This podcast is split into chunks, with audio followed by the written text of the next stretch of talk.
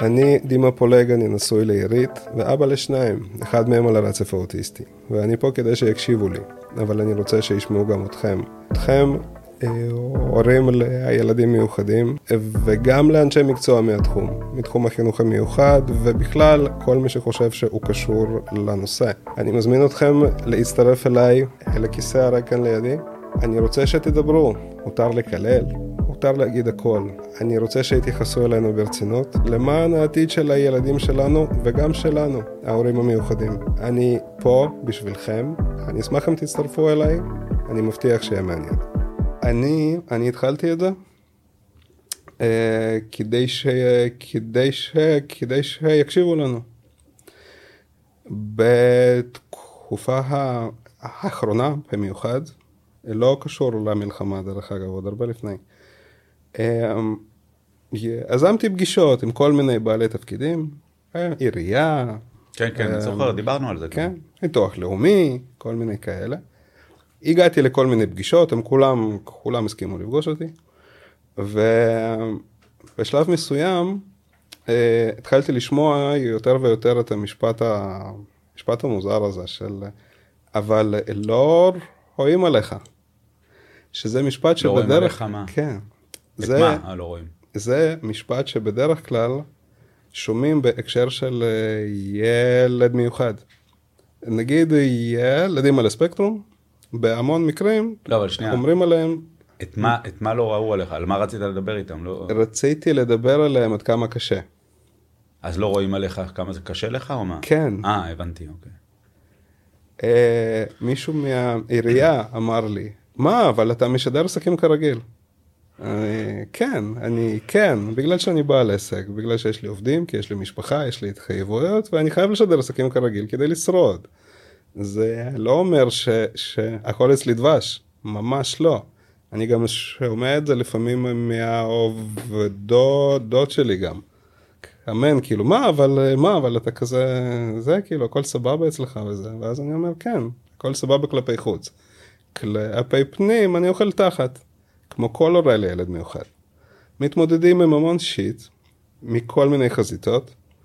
אמ, ביטוח לאומי, אה, רשות המיסים לפעמים, אה, עבודה וכולי וכולי. אה, אתה לא מזמן דיברת איתי על אימא שפוטרה על אותו רקע. כן. על רקע של ילד מיוחד, כי היא הייתה צריכה להקדיש לו יותר ויותר זמן. אלה דברים שקורים הרבה. כן.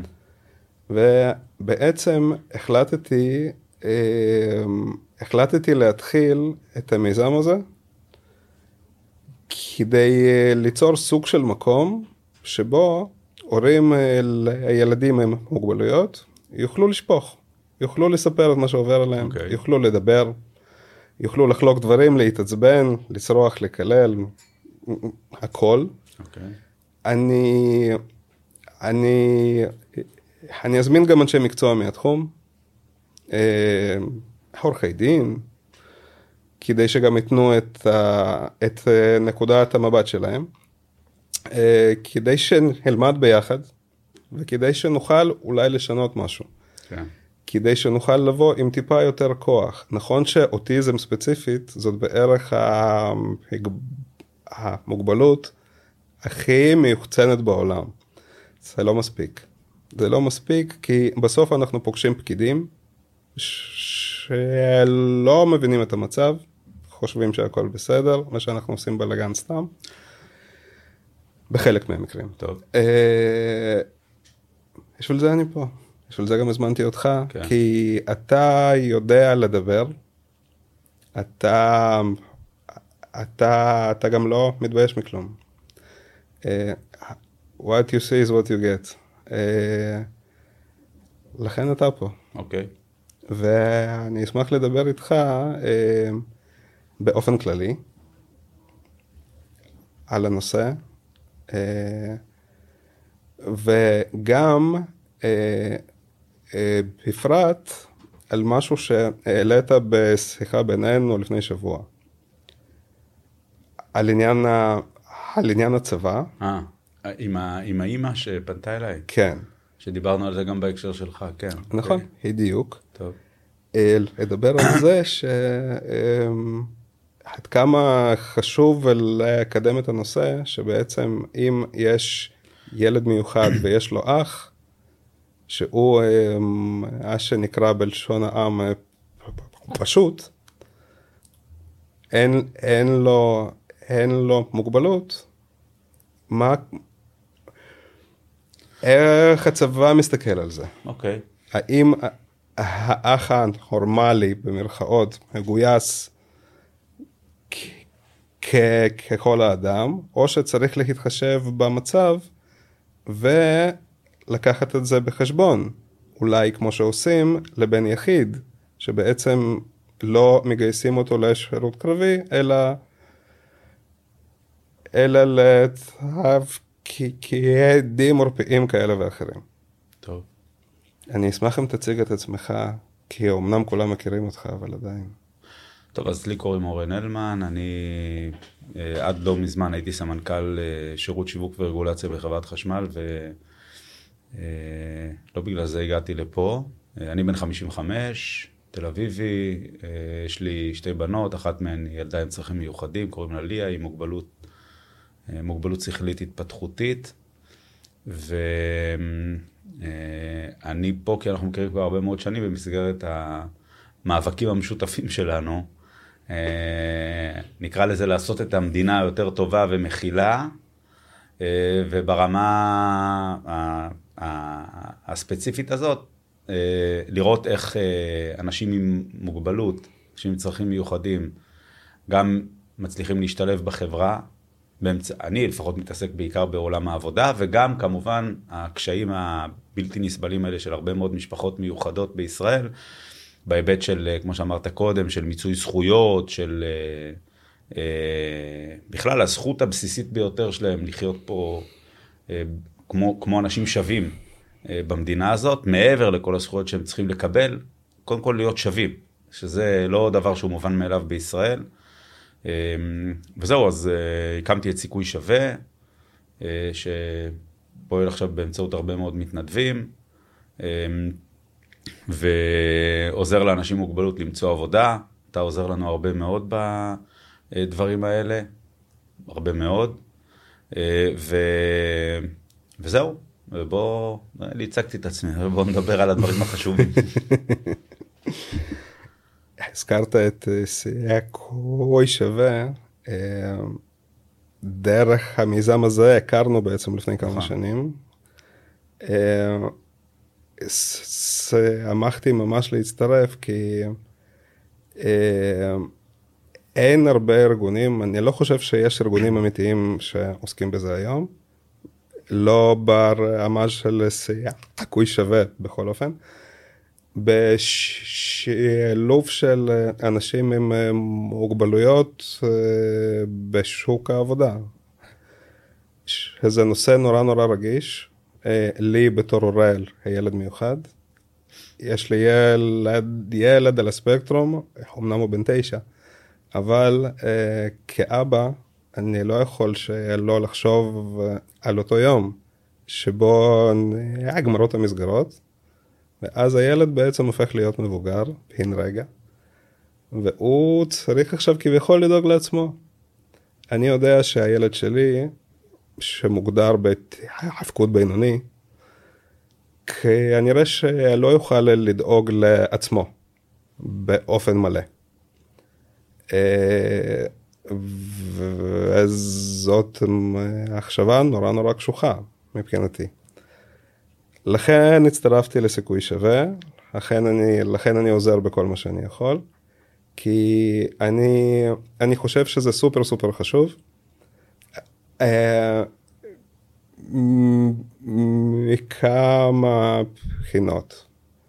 כמובן, לשלב את הילד כשיגדל ויהפוך להיות מתבגר, מבוגר, בשוק העבודה, וגם לעורר את המודעות אה, בקרב המעסיקים. אה, אנשים עם מוגבלות, אה,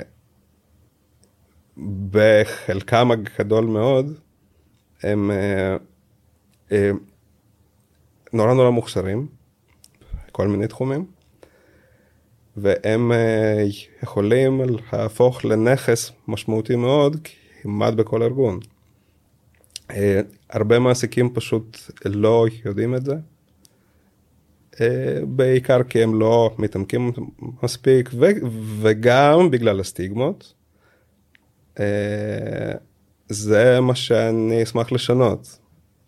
הדרך עוד ארוכה כמובן, כי אני פוגש מעסיקים, אני שומע דברים.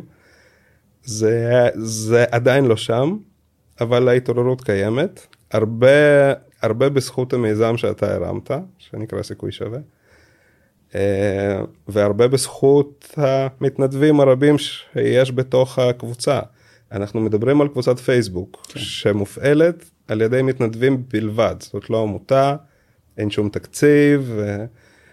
כל אחד נותן מעצמו, כל אחד מפעיל את הקשרים שלו, את הניסיון שלו, את הידע שלו, ובעצם פשוט הם אה, מקבלים פניות, דרך עמוד הפייסבוק מקבלים תמונה, טיפה טיפה מטשטשים אותה כדי שתצא יפה יותר, אה, שמים אוקיי. לוגו ומעיפים, עורכים את הפוסט אה, כדי שיהיה ברור יותר ויותר קריא, ו, ו, ומתחילים לדחוף את זה. אמ, המעסיקים נחשפים לזה, אגב, יש אותנו גם בלינקדין כמובן, אה, ופשוט יוזמים פניות. לפעמים אנחנו יוזמים פניות בעצמנו. אם אנחנו רואים מועמד מתאים לאיזושהי משרה שנחשפנו אליה, אנחנו עושים את החיבור. יש כבר לא מעט אה, בוגרים אה, עם מוגבלות השתלבו בשוק העבודה בזכות המיזם הזה. אז, אז תראה, אה, אה, נס... הסברנו מספיק על סיכוי שווה. אה, כי בדברים שאתה דיברת גם על עצמך, מסתתר בעצם כל ה... מסתתרת כל הבעיה. א', אנחנו כולנו מגיעים לשלב שבו אנחנו צריכים להחליט לגבי ההורים שלנו, האם ללכת, אני עכשיו בשלב כזה עם אבא שלי לגבי דיור מוגן, נכון? פעם קראו לזה בתי אבות. אז קורה לנו בערך בגיל 60, אה, 55, שאנחנו צריכים להחליט האם להשאיר את ההורים שלנו בבית שלהם, או לשלוח אותם לאיזושהי מסגרת. אמ, ולנו כהורים לילדים או לנערים או נערות עם צרכים מיוחדים, זה קורה בגיל 21. אה, לא הגדרנו, אבל יש גם גיל מסוים, זה לא סתם איזשהו שלב, אלא החינוך המיוחד נמשך עד גיל 21, ובגיל 21 אתה ואני ועוד בערך אה, נניח מיליון אנשים עם אה, אנשים אחרים, משפחות אחרות בישראל, צריכות לקבל החלטה האם הילד שלהם, הילדה שלהם, הנער, הנערה, יישארו בבית והם יטפלו בו או יתמכו בו בעצמם, או שהוא ילך למסגרת, בין אם מסגרת שהיא נתמכת, דיור בקהילה, או בין אם באיזשהו הוסטל או מסגרת שהיא יותר משמעותית. או שיישאר בבית, או תישאר בבית. וזאת דילמה מאוד מאוד קשה, כי אה, זה נקודה מסוימת בחיים שקוראים לזה אה, אה, סיטואציה משנת חיים, או משהו בסגנון הזה, בסדר? זה, זה משהו שהוא מאוד מאוד משמעותי. אז זה דבר אחד, ודילמה שאין מה לעשות עד גיל 21, כל אחד מאיתנו חושב עליה כל לילה לפני שהוא הולך לישון, וזה לא משנה אם הוא יגיד שהוא, שהוא חושב, או שהיא לא תגיד שהיא חושבת, זה לא משנה, זה שם. והדבר השני, הוא, אה, אה, זה בדיוק אותה תחושה כמו שאתה חושב לפני שאתה הולך לעשות בדיקה, אה, בדיקת אה, דם, אה, בכדי אה, לגלות אם יש לך איזושהי אה, אה, בעיה בגוף או לא. וזה מה שמזכיר לי. הדבר השני, זה סיטואציה ש, שנייה שאנחנו חושבים עליה לפני שנלך לישון, זה מה יהיה כשאנחנו נמות, כי אה, בסופו של דבר, גיליתי את זה לא מזמן, אנחנו לא חיים לנצח, ואנשים מתים, גם הורים. אה, וכשאימא שלי נפטרה לפני שבע שנים, היא לא חשבה מה יהיה עם אורן, אה, או מה יהיה עם האחיות שלי. אבל כשאני אמות, אז אני אחשוב מה יהיה עם הבת שלי, אה, ומה יהיה גם עם אחותה, שתצטרך לתמוך בה. וזה מעלה שתי סוגיות. הסוגיה הראשונה היא כמובן הדאגה המתמדת שמלווה אותנו עד גיל 21, ולגבי מה יהיה אחרינו.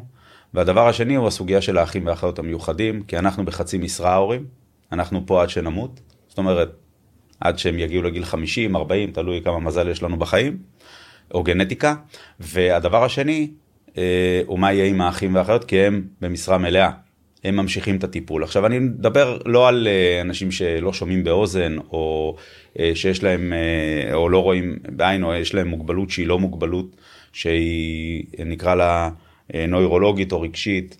אה, אלא מוגבלות ש, ש, שאפשר להסתדר איתה. אני מדבר על אנשים שזקוקים לתמיכה אה, למשך חייהם, או לאפוטרופוס, או כל מיני דברים בסגנון הזה, כשהם לא עצמאים לחלוטין, גם מבחינה כספית, גם מבחינת המסוכנות שיש להם אה, מהסביבה, וכל מיני אנשים לא טובים שיכולים לנצל אותם. וזה נופל על האחים והאחיות, ואנחנו מגלים את זה לאט לאט כשהאחים והאחיות מתבגרים והם מגלים את זה. אה, ואני לא סתם אומר את זה, ו, אה, וכאן יש שתי דילמות, שתי בעיות שמכבידות עלינו ברמה הרגשית, התפיסתית, המחשבתית, איזה מין אה, אג'נדה, כשאמרת קודם לא רואים, כן רואים, אז את זה לא רואים, אבל אנחנו מרגישים, ו, וזה דבר שאנחנו צריכים לחיות איתו. והדבר השני, הוא ה... שהוא כן מתחבר לעולם העבודה ולכל הדברים האחרים, יש את העניין של המשחק הזה, שבין לבוא ולהגיד, קשה לנו, אה, אנחנו צריכים את העזרה של המדינה, אנחנו צריכים אה, בין עם קצבה, בין עם אה, מסגרות דיור, בין עם זכויות וכולי וכולי, שזה תמיד מתפרש כסוג של חולשה. כי אנחנו, כשאתה, אתה, אתה, אתה, אנחנו בחיים שלנו לא אוהבים לבקש. אנחנו אוהבים שיש לנו את מה שיש לנו ולהשיג את זה בעצמנו.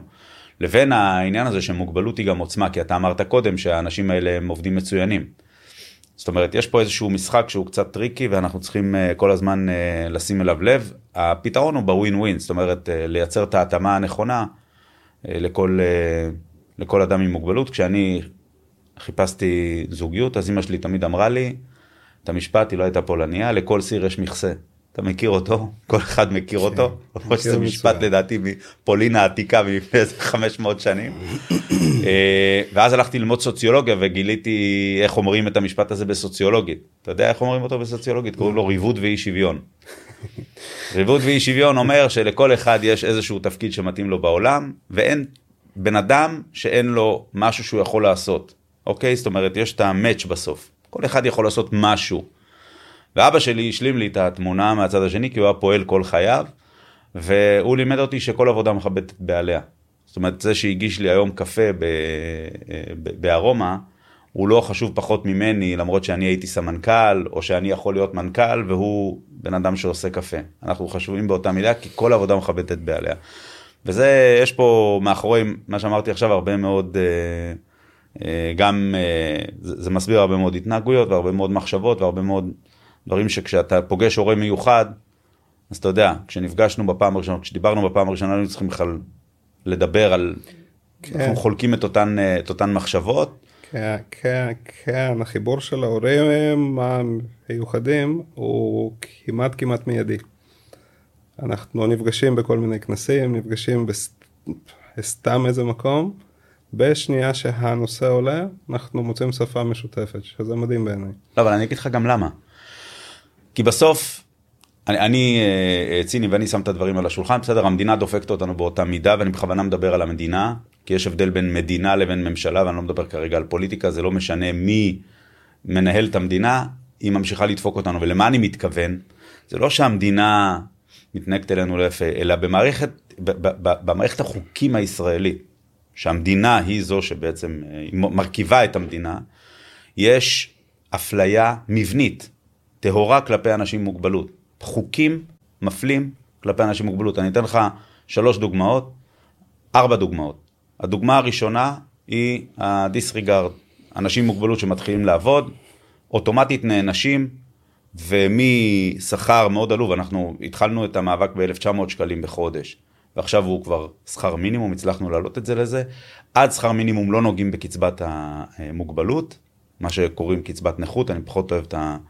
המונחים האלה, ומשם מתחילים לקזז את קצבת המוגבלות בחוק כלים שלובים אה, עד בערך 8,000-9,000 שקלים, ואז בשלב הזה אדם עם מוגבלות מאבד את כל זכויותיו, או לחילופין מבחינת המדינה, הוא מפסיק, העיוורים מתחילים לראות, החרשים מתחילים לשמוע, אנשים עם מוגבלות פיזית מתחילים ללכת, הבן שלך מפסיק להיות על הרצף האוטיסטי, הכל טוב. מ-8,000 שקלים פחות או יותר הוא מאבד את כל ההנחות שלו, את כל הזכויות שלו, את כל הזה, כאדם עם מוגבלות. ברגע שהוא מתחיל לעבוד ומקבל uh, סכומים כאלה. שזה חוק במדינת ישראל שהוא הזוי אגב, אנשים עם מוגבלות נענשים על ידי המדינה כשמתחילים לעבוד. החוק השני הוא חוק שקובע שאנשים עם מוגבלות נפשית, נניח לצורך העניין אישה שנאנסה, חייל שהוא הלום קרב, הם אנשים מסוכנים. למה הם מסוכנים? כי החוק קובע שאסור להם לעבוד בגני ילדים. מדהים. זה, אה, אתה יודע מה, אין לי מילים אה, אה, להסביר מה אני חושב על הדבר המטומטם וההזוי הזה של לפני 30-50 שנה. אה, וזה חוק שאף אחד לא מצליח לשנות אותו. כי אתה יודע, מה פתאום שאנשים עם מוגבלות נפשית, אישה שנאנסה תתקרב לילדים, היא מסוכנת, היא יכולה להרוג אותם. מה... זה חוק במדינה. הדבר השלישי הוא שמבחינת המדינה הבן שלך שווה פחות מכל בן אדם אחר. למה? כי כשהוא מתחיל לעבוד, אפשר לקבוע שהוא 40 אחוז בן אדם, 50 אחוז בן אדם, 60 אחוז בן אדם. יש חוק שנקרא חוק שכר מינימום מותאם, שקובע שכשהבת שלי מתחילה לעבוד, צריך לבדוק אותה ולראות מה היכולות שלה. ואז אם היא מדברת קצת יותר לאט, אתה מכיר את זה, אז אה, יכול להיות ששווה לבדוק את זה, אז היא תקבל 80% משכר מינימום. זאת אומרת, אנשים שחושבים יותר לאט, שיש להם אה, יכולות מופחתות ברמה הקוגניטיבית, ברמה הבין-אישית, הולכים פחות טוב, חושבים פחות מהר, יכולים לקבל 80% משכר מינימום או 70% משכר מינימום. לא לעבוד פחות, לעבוד בדיוק אותו דבר כמו כולם, לקבל שכר מופחת. דבר הזוי. הדבר האחרון הוא העבדות המודרנית שקיימת בישראל, וזה השיקום שאנשים עם מוגבלות בדרך כלל אה, מורכבת, אבל זה, בדרך, אבל זה גם מוגבלות נפשית, אה, עובדים במפעלים מוגנים, מה שנקרא, והמדינה משקמת אותם. בכדי בסוף להעביר אותם לשוק הפרטי, לשוק העסקי, לעבודה. וכשהם עובדים שם, הם מקבלים שכר שבין שלושה לחמישה שקלים לשעה. שלא כולל את הזכויות ש, ש, שיש לכל אחד, זאת אומרת בלי הפרשות פנסיוניות, בלי ימי חופשה, בלי הודעה מוקדמת, בלי נסיעות, בלי כלום. אה, שלושה חמישה שקלים לשעה, אה, מייצרים מוצרים שלפעמים מוכרים אותם באלף שקלים בשעה, וזה חוק במדינה, זה חוק, אין פה זה, וזאת אה, עבדות מודרנית, וכל הדברים שתיארתי לך עכשיו, סתם ארבע דוגמאות ששלפתי אותם, אתה ראית, בלי בעיה, אם אני אנבור אני אמצא עוד. יש פה אפליה מבנית כלפי אנשים עם מוגבלות, המדינה באופן עקרוני מתייחסת אליהם כאל שווים פחות, ומאפשרת לפגוע בהם, גם בזכויות שלהם, גם ביכולת שלהם להשתלב בחברה, וגם בזכות הבסיסית ביותר שלהם לעבוד ולהרוויח כסף בשביל הדבר הזה, או לעבוד בכלל. אז אה, זה לגבי המדינה, ואני לא מדבר עכשיו על אה, מיצוי הזכויות ועל הסטיגמות ועל הדעות הקדומות. כל הדברים האלה מייצרים מכנה משותף שקוף בינך לביני, כי אנחנו כולנו מרגישים את זה, לא כולם יודעים למה הם מרגישים את זה ומה הסיבות המיוחד, המדויקות ואיך אפשר לשנות, אבל הם מבינים. וכל הורה מיוחד שנפגש עם חבר שלו, שהוא גם הורה מיוחד, יש תמיד את המשפט, ניצחתי את המערכת, אתה זוכר? אתה מכיר את המשפט הזה? בטח. כן, אז עכשיו אנחנו במלחמה, אז אני תמיד שואל, איזה מערכת אני צריך לנצח? כאילו, אנחנו עכשיו במלחמה, אבל אנחנו כנראה הורים מיוחדים נמצאים במלחמה כל יום. כי אם אתה מנצח מערכת, זה אומר שאתה נלחם במערכת. עכשיו, מי זאת המערכת הזאת? זה לא מצרים, אה, לבנון, או לא מצרים, כן? לבנון, אה, איראן, או כל החות'ים, או תימן, או חמאס, או חיזבאללה. זה אנשים, זה, זה, זה המדינה, זה קפ, רחוב קפלן בירושלים, שם יושבת המערכת הזאת. ומה פתאום אני צריך בכלל להילחם בה? היא נלחמת בשביל שאני אשלם את המיסים שלי? לא, אני משלם את המיסים שלי כל חודש. אני, הורה לילד עם צרכים מיוחדים, צריך להילחם במדינה בכדי לקבל את הזכויות שלו. זו התחושה הבסיסית, זה, זה, זה לא התחושה, אתה יודע מה, זה החוויה. חוויה לא תחושה. חוויה הבסיסית של כל הורה לילד עם צרכים מיוחדים, כל אחד. וזה דבר שהוא מעוות בעיניי. אתה דיברת עכשיו על רמת המדינה. אה,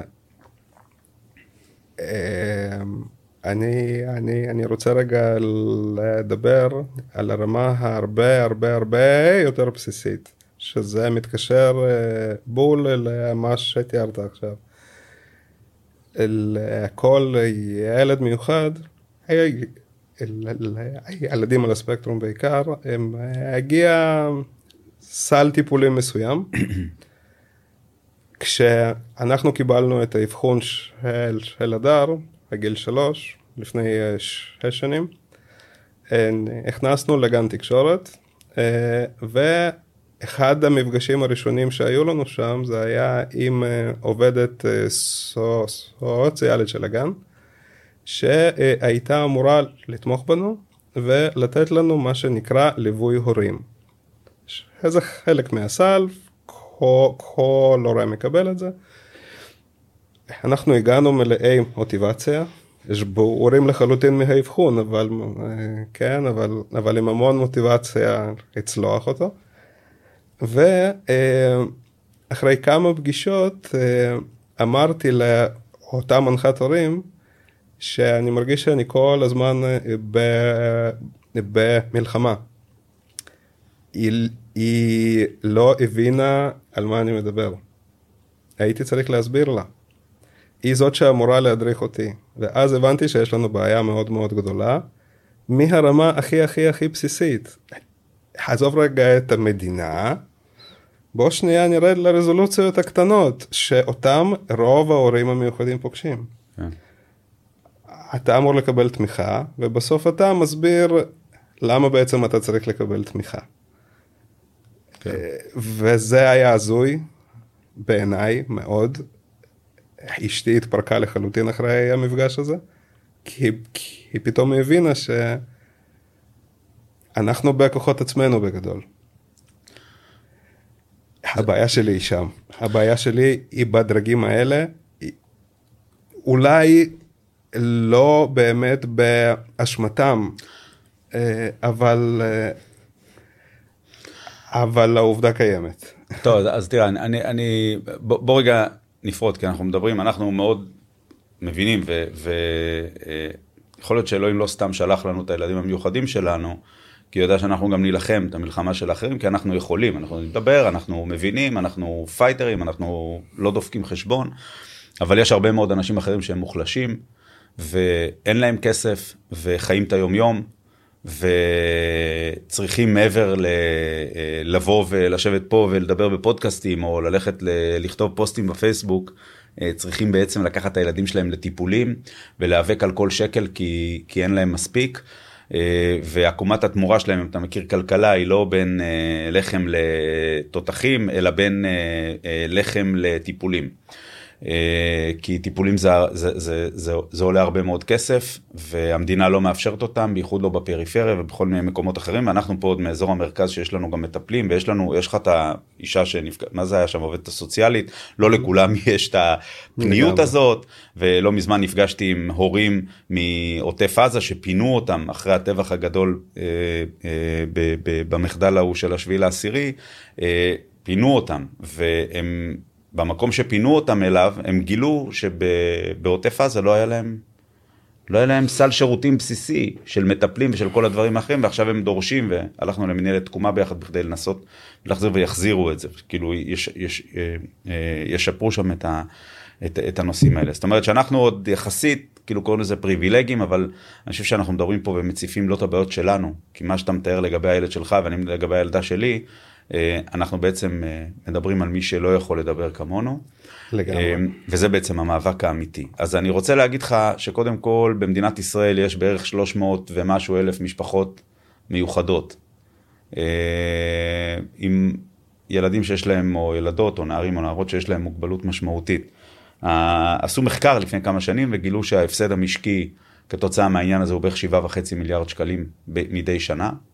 אה, זה אומר שבעצם ההוצאות של, אה, על הטיפולים, אם יש כבר מי שיטפל, הן עצומות. הרבה מאוד פעמים אה, התור שאתה צריך לחכות למטפל רגשי, פסיכולוג, מרפא בעיסוק, קליני תקשורת וכולי וכולי, דרך הקופה, דרך קופת חולים, דרך חוק בריאות ממלכתי, זה חודשים, ואין לך את הזמן הזה, ואז אתה הולך לטיפולים פרטיים.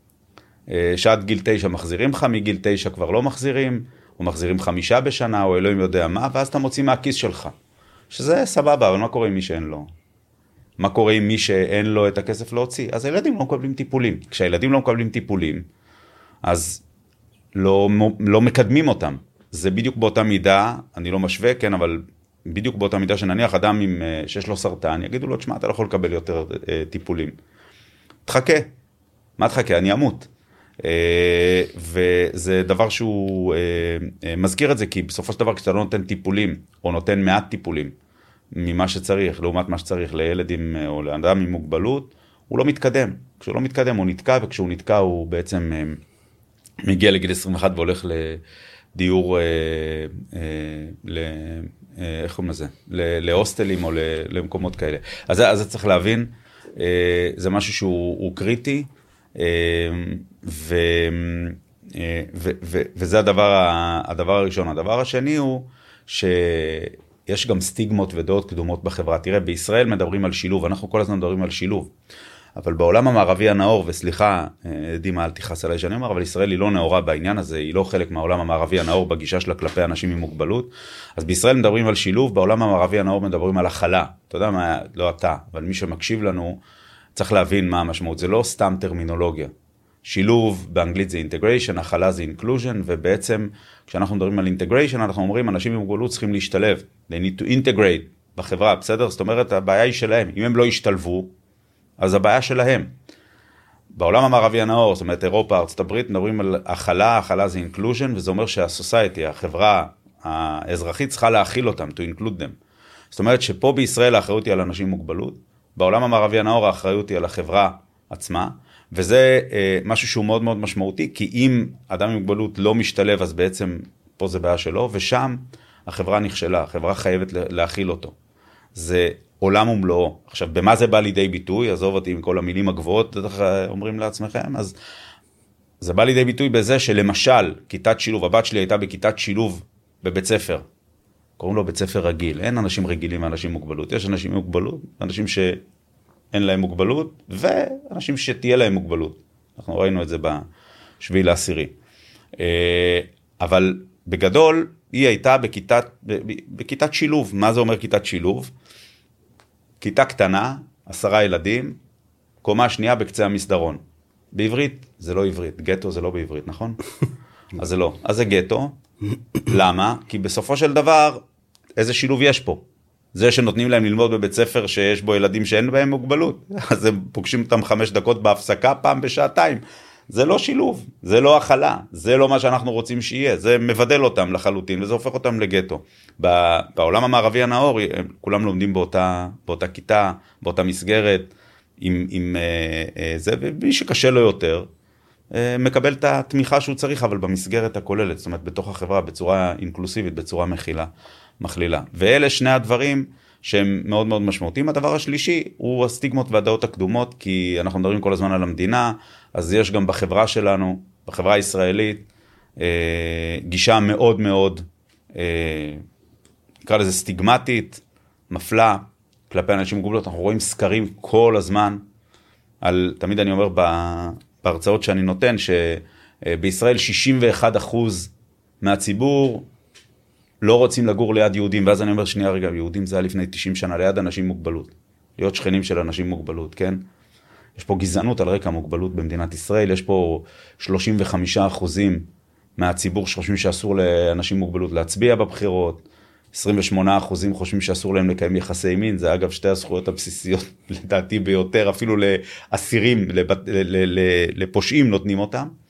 אה, אבל יש פה אנשים שאשכרה חושבים שהם אלוהים, אז אתה רואה שהדברים האלה הם דברים שהם לא רק ברמת מדינה, אלא גם ברמת פרט.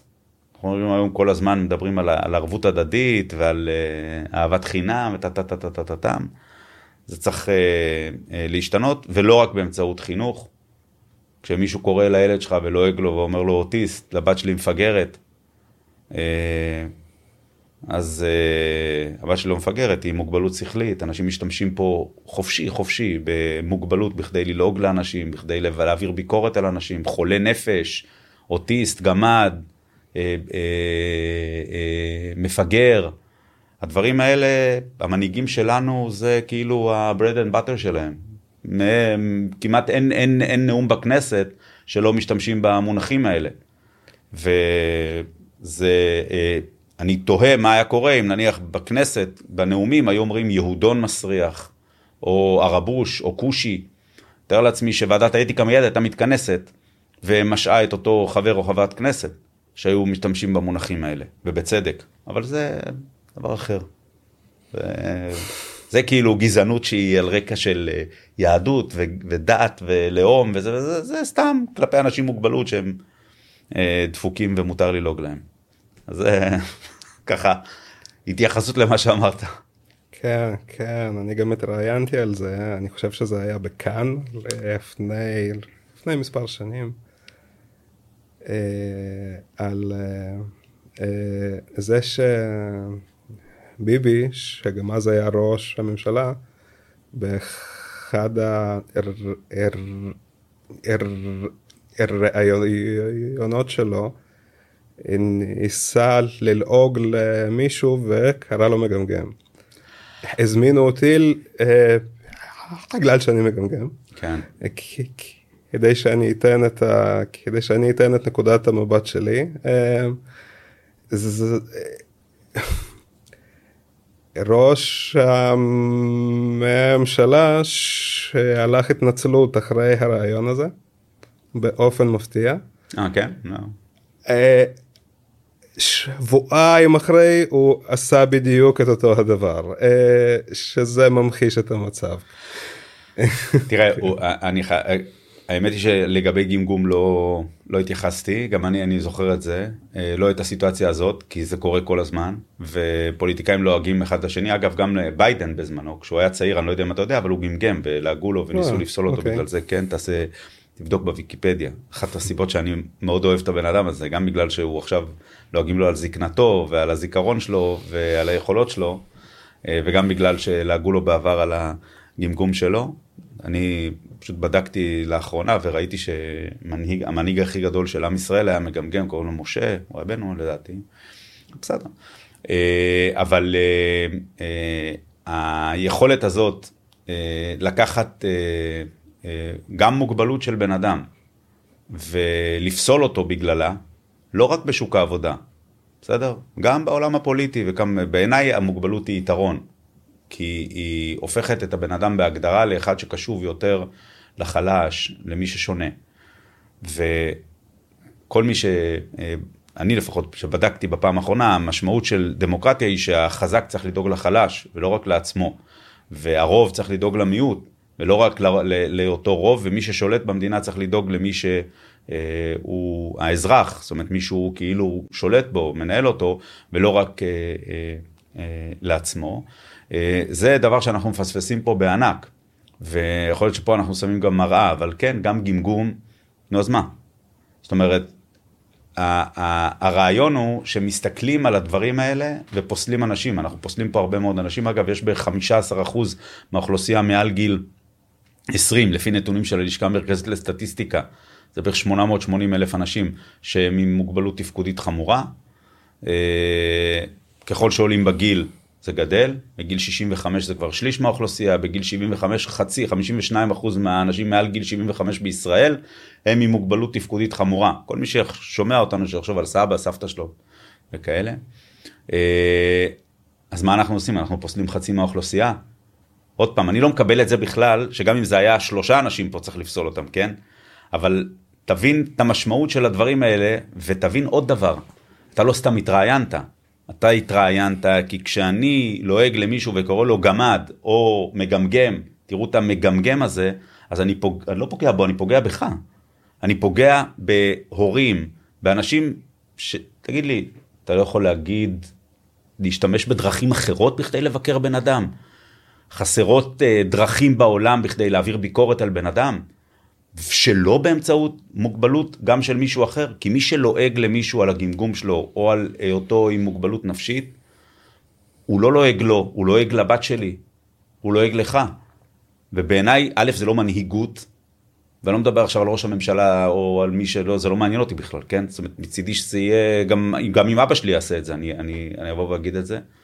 כל הזמן, זאת שאלה מפגרת, זו שאלה מטומטמת, הוא חולה נפש, כל המחבלים, כל הטרוריסטים, הם אנשים עם מוגבלות נפשית, כן? הם, הם חולי נפש, הם פסיכופטים, נכון? עכשיו, זה קצת מוזר, כי אם הם פסיכופטים, בואו ניקח וזה, כי החוק הישראלי אומר שהם לא אחראים למעשיהם. באמת?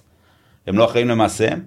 הם מאוד אחראים למעשיהם. הם לא חולי נפש, הם רוצחים. בסדר, הדברים האלה, אנשים גם שמשתמשים בזה, בעצם משחקים נגד התפיסות של עצמם, אבל הם משתמשים במוגבלות כאילו איזה מין אה, משהו שהוא בלאי, הוא אפשר אה, לפגוע בו, לזרוק, לצחוק, אה, ב, או, או אני לא יודע מה. וזה, אתה יודע, אנחנו יכולים להגיד איך לטפל בזה. אני, אני, בתפיסה שלי, זה רק באמצעות חוקים וענישה. בדיוק באותה מידה שקבעו שבמגרשי כדורגל אסור לצעוק יא הומו, יא קוקסינל, יא ערבי, יש חוק כזה. צריך להיות אותו דבר לגבי אנשים עם מוגבלות. מי שלועג לבן אדם עם מוגבלות בגלל מוגבלותו, או משתמש במוגבלות בכדי ללעוג, צריך לקבל קנס, צריך להיענש. תאמין לי, זה ייגמר מהר מאוד. אבל לא רוצים לעשות את זה כי אנשים עם מוגבלות הם פחות חשובים, הם כאילו בתחתית שרשרת המזון. כן, אני מרגיש את זה מצוין. אה, אתה הזכרת עכשיו את עניין החוק והענישה. אה, אל, לא מזמן היה בג"ץ שההורים המיוחדים יזמו אה, נגד אה, יוזמת ארגון המורים אה, לקצר את יום הלימודים של החינוך המיוחד בשעה. היה בג"ץ ובג"ץ קבע שזה לא חוקי. כולנו מאוד מאוד שמחנו, אני הייתי חלק מזה, הייתי, הייתי אקטיבי מאוד. אה, אה, שמחנו, אמרנו יא, אה, הצלחנו, ניצחנו.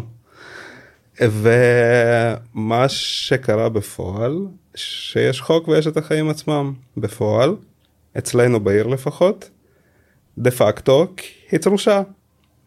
וכשהתחלנו התחלנו להרים את הכל אמרנו שיש בג"ץ אמרו לנו כן אבל אין עובדים אבל אין צוותים כן. וכשאמרתי אבל בבית ספר שלנו הצוותים נשארו אותם צוותים. אז למה פתאום הם צריכים לקצר שעה אה, אמרו לנו שזה מה יש. כן אני זוכר שדיברנו על זה. אז יש חוק ויש ויש את המציאות אה, צריך שהאישה תתחבר לזה. איכשהו בכל מה שקשור לחינוך המיוחד, אני לא מרגיש ענישה. זה, זה לא רק החינוך המיוחד, זה באופן עקרוני, חוקים שקשורים לאנשים עם מוגבלות, יש להם נטייה להיאכף פחות. וחוק שלא נאכף במדינת ישראל, הוא חוק שהוא אה, בגדר המלצה. אז אה, אה, מי שאמור לאכוף את זה בסופו של דבר זו המדינה, ולמדינה שלא חוקקה את החוק הזה, כנראה שאין אינטרס לאכוף אותו, אתה מבין? זאת אומרת, זה כאילו סוג של טאוטולוגיה, אבל נגעת בש, בשלוש נקודות אה, משמעותיות. א', בג"ץ תמיד היה אה, מגן, ה, אה, המגן של אנשים עם מוגבלות. אה, זו הסיבה שאני גם תמיד אה, התנגדתי ומתנגד גם לפגוע בכוח של בג"ץ, כי כל הניסיונות להחליש את בג"ץ הם בעצם אה, אה, יביאו לפגיעה בילדה, בילדה שלי, אה, או בזכויות שלה. אה, ואני אתן לך דוגמה למה אני מתכוון.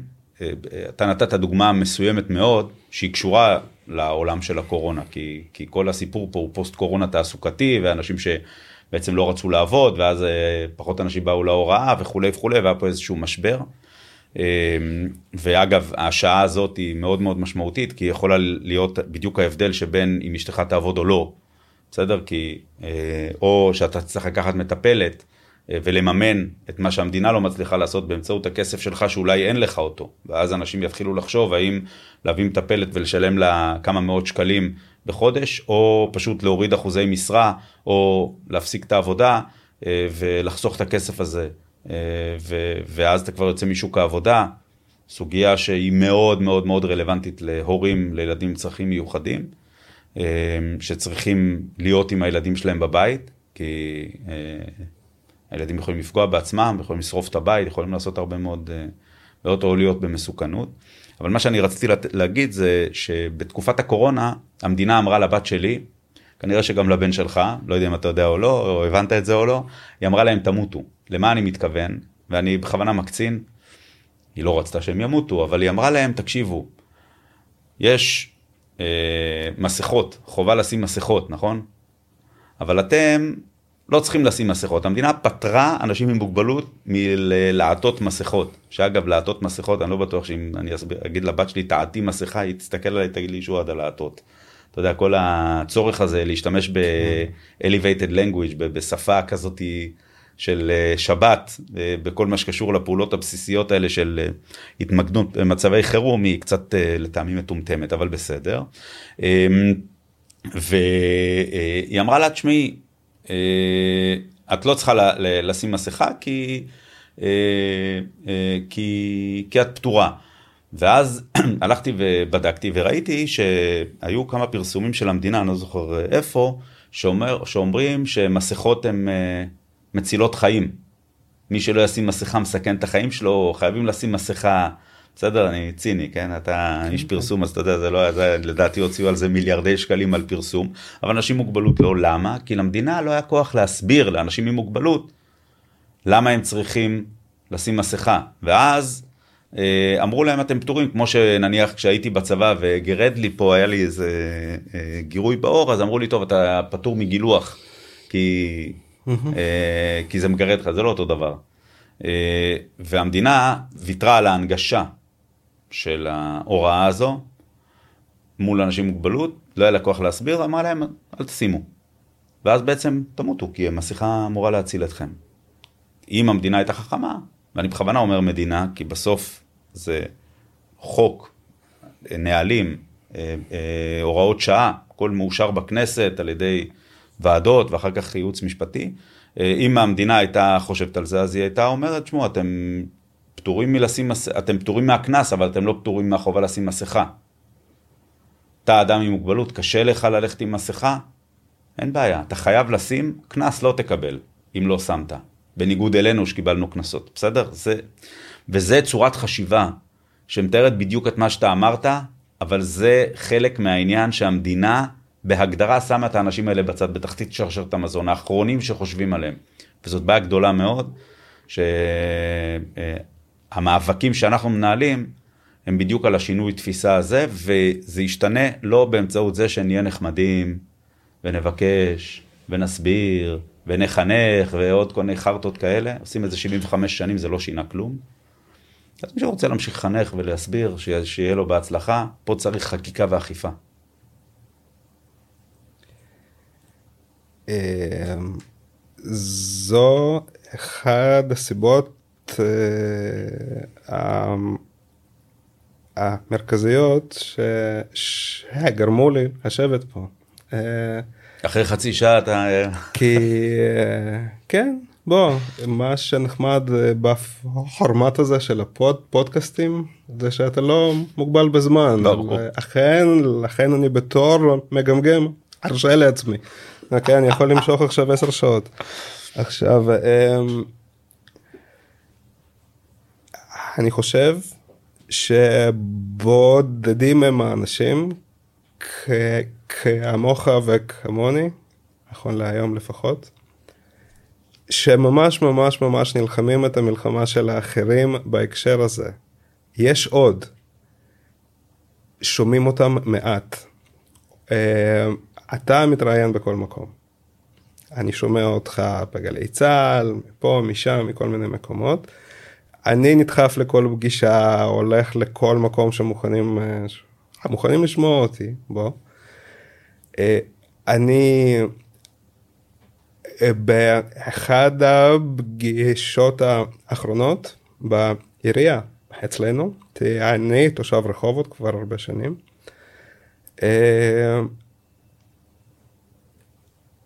מי שישב מולי, שזה אחד הבכירים, שאל אותי את מי אני מייצג. Mm. אמרתי לו, אני מייצג בר...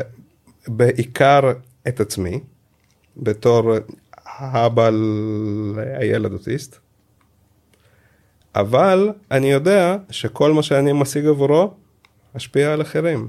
גם אם אני לא אשיג את זה לילד, לילד הספציפי הזה, וזה ישפיע עכשיו על הכיתה שלו, וזה ישפיע עכשיו בעוד שנתיים על אותו בית בית בית הספר, בשביל זה אני פה. כן, זכות אני... העמידה בוטלה אגב, היית צריך להגיד לו, אבל תמשיך. בשביל זה אני פה. אני, אני מבחינתי נלחם את המלחמה של כולם, ואז אותו בן אדם שאל אותי, אז למה הם לא באו איתך? Mm. אמרתי לו, כי אני רוצה שתקשיב לי, כי אני רוצה שתתרכז בי, אני רוצה שתבין את המצוקה שלי. תאמין לי שאני מייצג המון הורים לילדים מיוחדים. הפריע לו שלא באו הרבה אנשים. כן. עכשיו, וזה מה ש... כאילו, זה היה הקש האחרון, ואז אמרתי, אוקיי, אני, אני מרים פלטפורמה, אני אדחוף את זה בכל מדיה אפשרית. בעיקר בגלל שאני יכול. אתה הזכרת את זה מקודם, אני איש פרסום. אני יכול להשפיע מהכיוון הזה. נכון. אני יכול להקליט, אני יכול לשדר, אני יכול, אני יכול להפיץ את זה. אני רוצה שיותר ויותר הורים יעשו בערך את מה שאתה ואני עושים היום ובאופן כללי. אנחנו חייבים לדבר, שאף פקיד לא יגיד לנו, רגע, אבל את מי אתה מייצג? רגע, אבל למה בכלל אתה פה? בשביל מה באת? לאותו אחד אמרתי, כי הנושא שבגללו הגעתי אליו, זאת מלחמה אחת יותר מדי מבחינתי.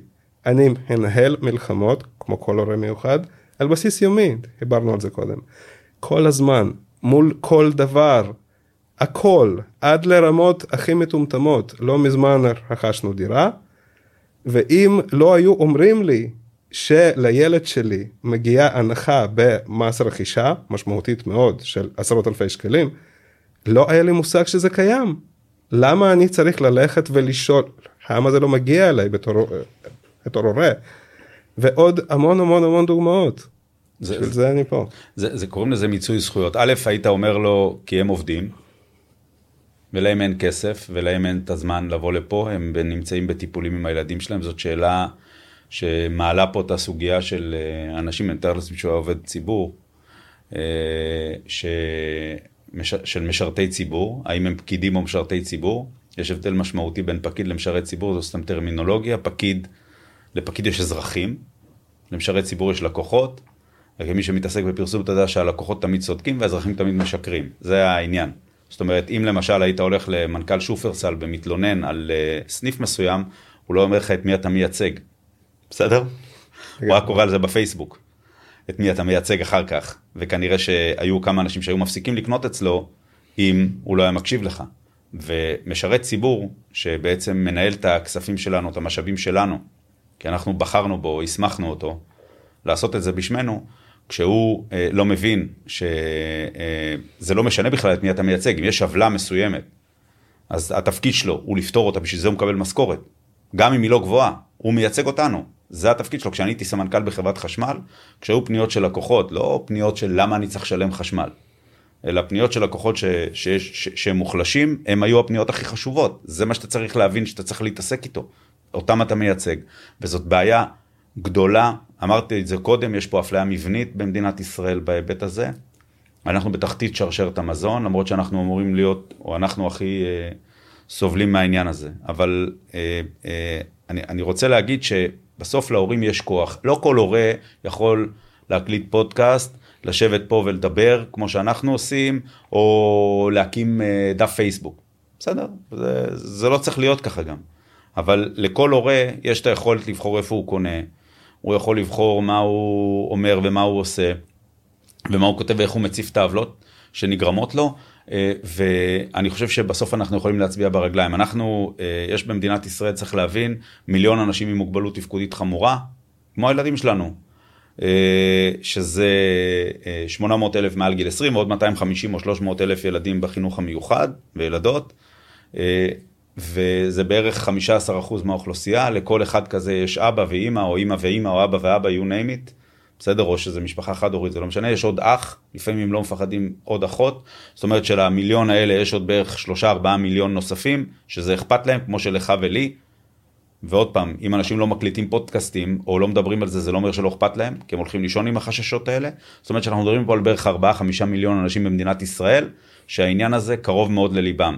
כשהם יראו מישהו פוגע באדם עם מוגבלות, מפטר אדם עם מוגבלות, לא מעסיק אדם עם מוגבלות, זה יכאב להם ויעצבן אותם.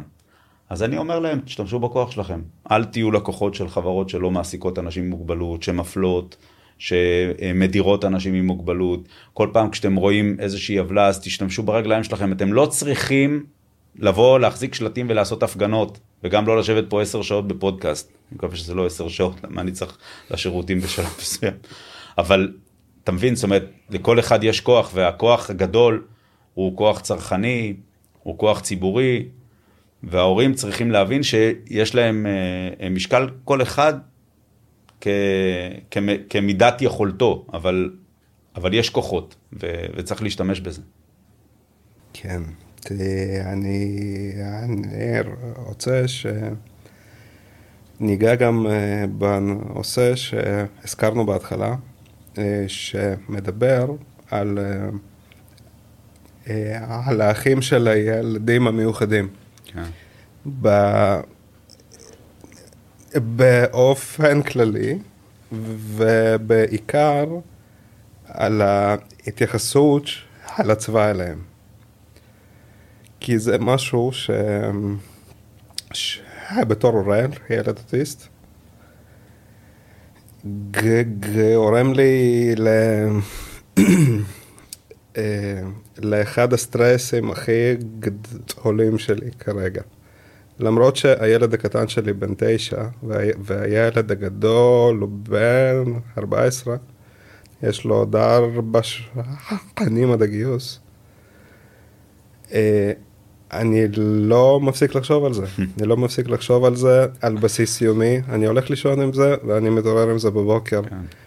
לאו דווקא בהקשר של היומיום שלנו אה, עכשיו, שזה מה שנקרא שיהיה אגרת מלחמה, שזה כמובן יותר מלחיץ ו- ויותר משפיע, אבל ישבתי על זה לפני המלחמה ואני אחשוב על זה אחרי המלחמה. אה, זה עושה מאוד מאוד מאוד רגיש לי ולעוד הרבה הורים מיוחדים.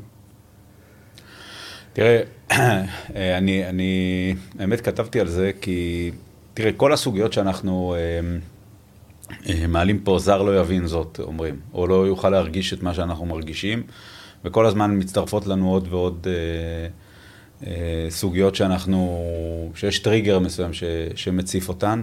זה לא בגלל הסיטואציה של עכשיו, מה שאתה מתאר, אלא הסיטואציה של עכשיו ממחישה את זה קצת, וגורמת לנו לחשוב כי היא מטלטלת. אה, הרי בסוף יש חוק במדינת ישראל, נוהל בצבא, שבן יחיד אה, לא יכול ללכת לשירות קרבי, אלא אם כן אה, ההורים מסכימים לחתום. כן. אגב, זה, זה חלק מעולם הרידנדנסי של שוק ההורות בישראל. זה אומר שאם יש לך שני ילדים, שלושה ילדים, אז יש לך יתירות מסוימת. אין מה לעשות, על חרבנו אנחנו חיים פה, והילדים שלנו והילדות שלנו הם אלה שמשרתים בצבא, וזה מאוד אכזרי מה שאני אומר עכשיו, אבל זאת עובדה, זה, זה משהו שאנחנו רואים, ו, וכשאתה מאבד את, את הבן היחידי שלך, אז אתה מאבד את כל עולמך, וכשאתה מאבד את אה, אחד משלושת הילדים שלך, או ארבעה ילדים שלך, ותשים לב, משפחות זה בדרך כלל שלושה ילדים, משפחות מיוחדות שניים, אז, אה, אז אתה מאבד את כל עולמך, אבל נשאר לך עוד אה, משהו בשביל לחיות עבורו. שזה מאוד עצוב מה שאני אומר עכשיו, אבל אה, אתה, אתה, אתה רואה שזה כאילו, זאת אומרת, זה האסטרטגיה ש, של המדינה נניח לצורך העניין הזה. אבל לא לקחו בחשבון סיטואציה כזו שדיברנו עליה באמת בהתחלה. מה קורה אם יש לך שני ילדים, אבל אחד מהם הוא אה, עם מוגבלות משמעותית. אה, שלא מאפשרת לו לחיות אה, אה, בפני עצמו, לא מאפשרת לו להקים משפחה, לא מאפשרת לו, או, או, או מחייבת אותו להיות תלוי באפוטרופוס כל ימי חייו, ואז יש לו אח, או לה, לא משנה, שהוא ללא מוגבלות.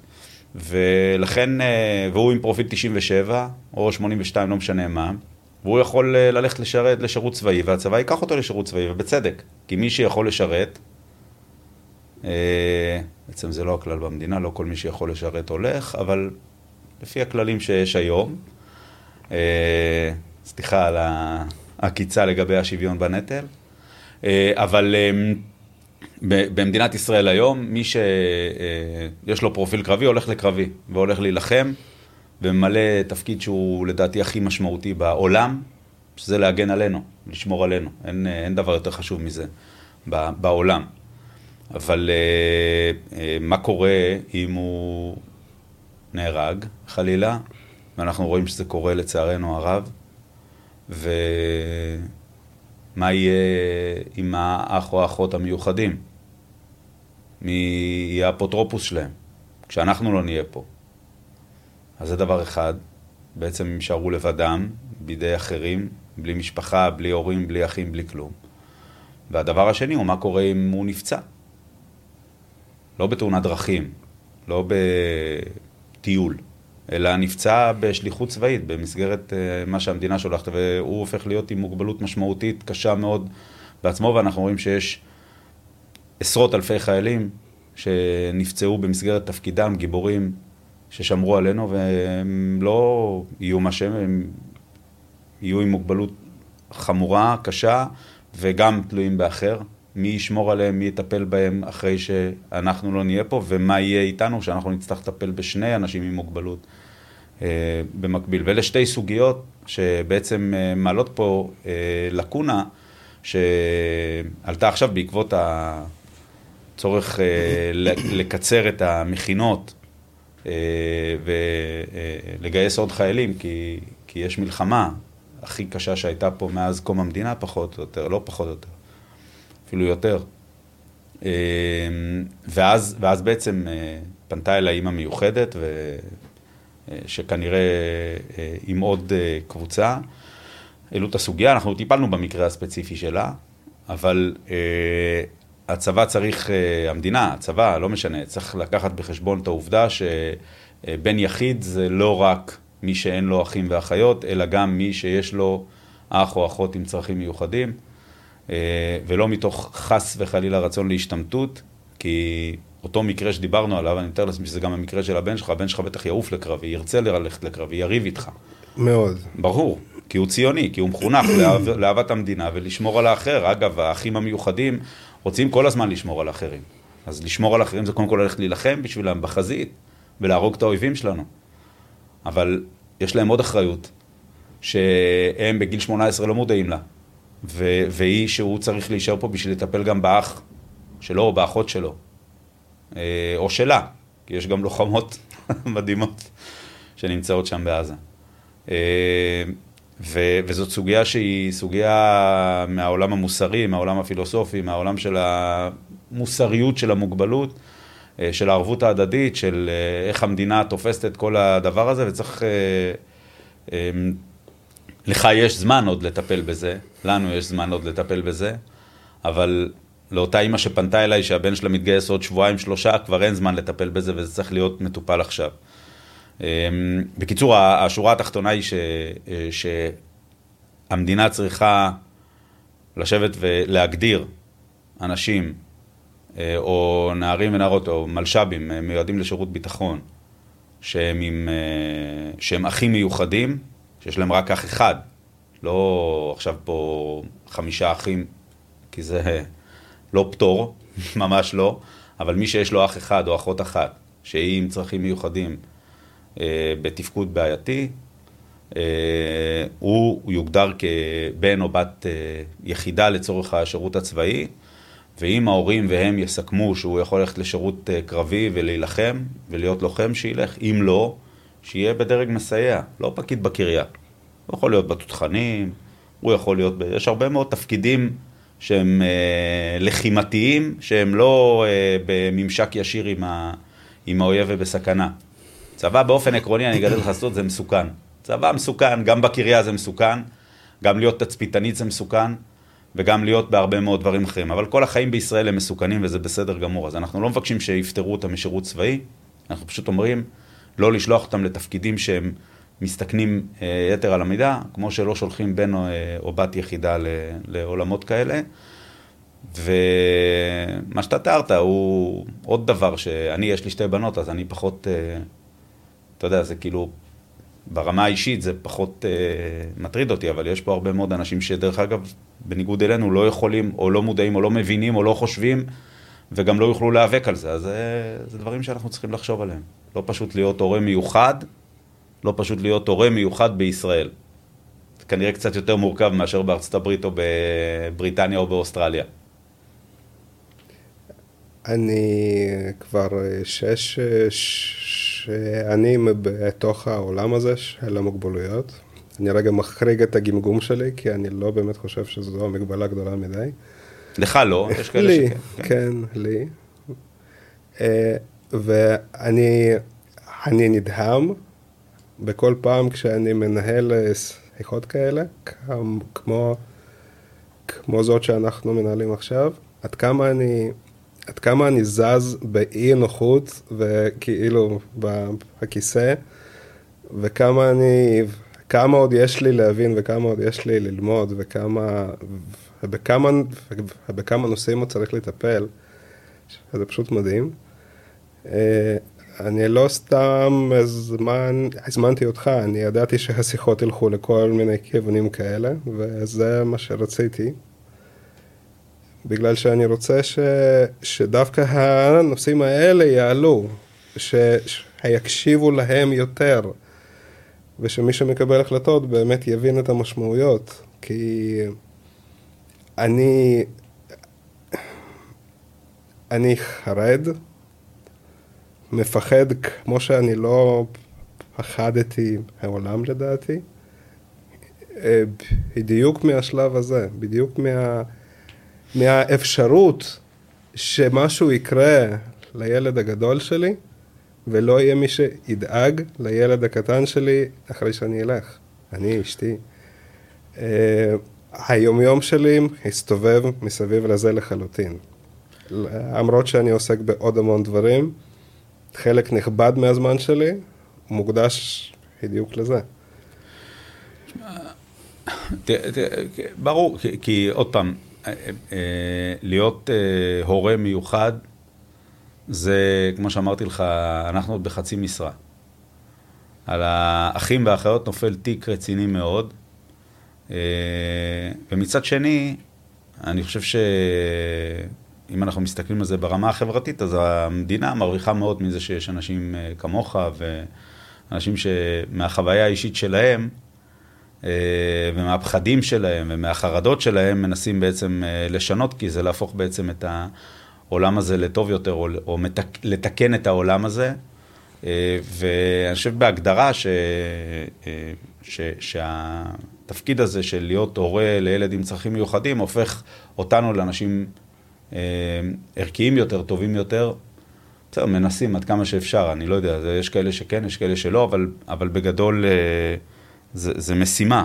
ו, ואנחנו, גם אותי זה מדהים, זאת אומרת, אחד, אחד מהדברים שמאוד התאכזבתי מעצמי זה שכשפנתה אליי האימא הזו, לפני שלושה ארבעה חודשים, אה, סליחה, שלושה ארבעה שבועות, אז אמרתי לעצמי, איך היא חשבה את זה, על זה ואני לא? אתה מבין? אני חושב שאנחנו כולנו חושבים על זה. אה, לך זה, זה לא עמד מול העיניים כי יש לך בנות. אה, כן, לא, אבל זה בדיוק האכזבה, זאת אומרת, אני מנסה כן. כן לחשוב, אתה יודע, ברמה של מה שנקרא חוויית לקוח. אני, אה, אני, אני נטחן על זה כבר מאז שגיליתי שיש לי ילד אחד אוטיסט ואחד לא. לא, אבל זה מדהים ש, שאנחנו, אז, אז אתה רואה, ו, ואנשים לא מדברים על זה, כאילו יש קשר שתיקה, אני אומר לך, זה, יש הרבה מאוד דברים שהרבה מאוד אנשים כנראה חושבים עליהם, מפחדים להגיד אותם, לא בגלל שהם לא בסדר, אלא בגלל לא, ש... לא, ממש לא. הם... בגלל שזה יוצר סטיגמות ובגלל שזה, ובגלל שזה לא מקובל, ובגלל, ש, ובגלל שזה משהו שלא מדברים עליו. לא, אז בגלל זה אנחנו, אה, אני אומר עוד פעם, יש לא מעט הורים לילדים עם צרכים מיוחדים, כמוך וכמוני, שיש להם את היכולות, שיודעים לדבר, שיש להם אה, אה, השפעה, תשתמשו בהשפעה שלכם. לא בשביל עצמכם, אל תשתקו, תבואו ותיאבקו ותשפיעו, כי המצוקות שלכם, שאתם מצליחים להתגבר עליהן בעצמכם, עם העוצמות שיש לכם, עם הקשרים שיש לכם, משפיעות מאוד, או יכולות להיות הבדל של עולם ומלואו בשביל מי שלא יכול, ולא יכול לדבר. כי כמו שאמר לך אותו בן אדם שפגשת שם בעירייה, את מי אתה מייצג. אז אם אתה לא מייצג אף אחד, כנראה שגם לא, אתה לא כל כך מעניין מה אתה אומר. ואני אומר, זה לא משנה את מי אתה מייצג, כי כמו שאמרתי לך שם, כשדיברת, אז uh, זכות העמידה uh, בוטלה. כל אחד מאיתנו שנתקל באיזושהי בעיה אישית, כשהוא מצליח לשנות אותה ברמה מערכתית, עוזר לאלפי אנשים אחרים שפשוט לא יודעים להגיד. אתה יודע מה, אני, אני אתן לך, יש שיר כזה שאני מאוד אוהב, אני תמיד מצטט אותו, הוא נקרא אילו ציפורים. זה שיר, חשבתי שהוא שיר ישראלי, כולנו מזמזמים אותו, כן? אילו ציפורים אשר עפות מעל הים, אילו ציפורים היו דוברות כבני אדם, אילו סיפורים היו ודאי לציפורים. אז אני למדתי ספרות עברית, חטיבה בספרות עברית באוניברסיטה, ולימדו אותי ששיר אתה יכול לנתח איך שבא לך, לפי שדות סמנטיים וכל מיני כאלה. ואני אומר לך, השיר הזה לא נכתב בכלל על אה, ציפורים, הוא נכתב על אנשים עם מוגבלות. הוא נכתב על אה, אנשים שלא יודעים לדבר, שלא יכולים לדבר, שלא מסוגלים לדבר, שאין להם אוצר מילים, שלא יודעים להביע את עצמם, שאף אחד לא רוצה לשמוע אותם, שלא מייצגים אף אחד. אה, והתפקיד שלנו כחברה הוא להשמיע את הסיפורים של האנשים האלה, להשמיע את הקשיים שלהם, להשמיע את הלבטים שלהם, להיאבק על הזכויות שלהם, להיאבק שהקול שלהם יישמע, להיאבק על זה שהם יקבלו את מה שמגיע להם, להיאבק על זה שהזכויות שלהם יתקבלו, שהם ימצו את הזכויות שלהם, זה התפקיד שלנו. ולכן, ו, ו, ולכן צריך להבין את זה, שמי שיש לו כוח צריך להשמיע את הקול של מי שאין לו כוח. אחרת לא נחיה בחברה בריאה ומתוקנת. אני רציתי